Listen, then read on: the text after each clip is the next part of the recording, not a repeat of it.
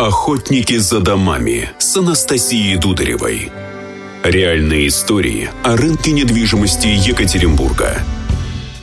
Всем привет! Нестандартное время требует нестандартного, я бы даже сказала, креативного мышления, особенно от инвесторов. Прошли времена гарантированных 20-30 годовых процентов от покупки небольших студий. На что ориентироваться сейчас? Давайте разбираться. Анастасия Дударева, директор по маркетингу одного из крупнейших застройщиков Екатеринбурга «Гринвич Недвижимость».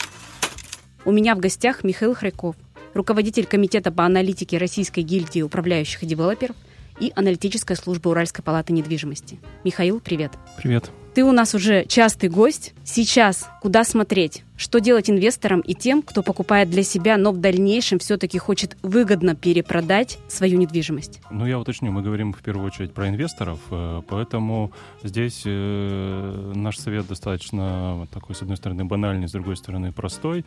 Э, инвестор часто покупает квартиру на первичном рынке, а продает ее на вторичном.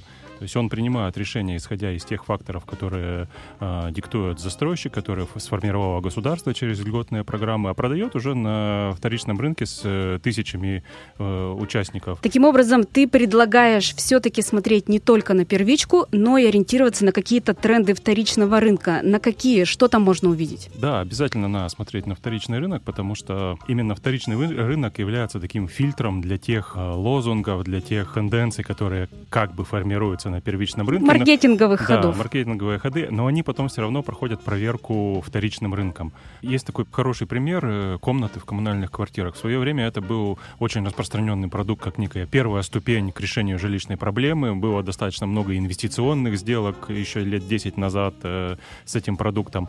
А, и казалось, э, ликвидность незыблема комнат. Но после того, как на, на первичном рынке появились студии, ликвидность комнат упала, и их сегодняшняя цена гораздо ниже, чем была в 2015 году, к примеру. Второй пример. Мы недавно посмотрели динамику цен на студии на вторичном рынке в современном жилье и удивились, что темпы роста цен на эти квартиры ниже, чем а, на более просторное жилье. Ну, здесь можно говорить о том, что девелоперы понимают инвестиционную привлекательность и сразу делают очень высоким ценник метра на студиях. Да, да, получается, что вот э, инвестор, частное лицо, которое выступает в роли инвестора, оно дает часть прибыли девелоперу, потому что девелопер сформировал рынок под себя и достаточно легко продает с наценкой самые привлекательные э, квартиры, самые доступные, с самым минимальным бюджетом. Но на вторичном рынке уже э, э, это как раз ограничивает темпы роста цен на вторичном рынке. Поэтому потенциальная прибыль такой покупки оказалась гораздо ниже. Или досталась девелоперу. Но смотри, ведь не только площадь определяет стоимость квартиры, еще планировка, вид из окна, этаж, э, много факторов. Да, этаж э, тоже такой, наверное, самый интересный параметр. У девелоперов такая распространенная практика. Нижние этажи самые дешевые, верхние этажи самые дорогие. Разница между нижними и средними часто около 10%. Между нижними и верхними доходит до 20%. Это объясняется повышенным спросом на верхние этажи. А, если это действительно так, мы решили проверить и посмотреть на вторичном рынке, какая разница между нижними и средними этажами. Она часто отсутствует или укладывается в 3-5%. Разница между нижними и верхними в современном жилье, опять же, Э, в высотных домах, э, она укладывается в 7-10%, но никак не 20%. Поэтому, инвестируя в маленькую квартиру на 20 этаже, потенциальный инвестор ограничивает себя с точки зрения э, прибыли. По твоим расчетам, прибыли не будет, будут убытки. Убыток возможен в случае рыночной коррекции, но мы говорим даже, если в условиях благоприятной рыночной конъюнктуры, если цены растут, то инвестиционная покупка и покупка для жизни — это два разных э, подхода. Покупатель должен принимать э, решение, исходя, является он инвестором или он э, покупает квартиру для жизни. Это два принципиально разных подхода. Смотри, не всегда ведь все однозначно. Например, в каменных палатках на самых верхних этажах могут быть дорогие, да, квартиры, но они остаются дорогими и после сдачи дома и с профитом уходят на вторичном рынке, потому что, например, вид из окна на парк. Мы это видим и по каменным палаткам, и по ривер-парку.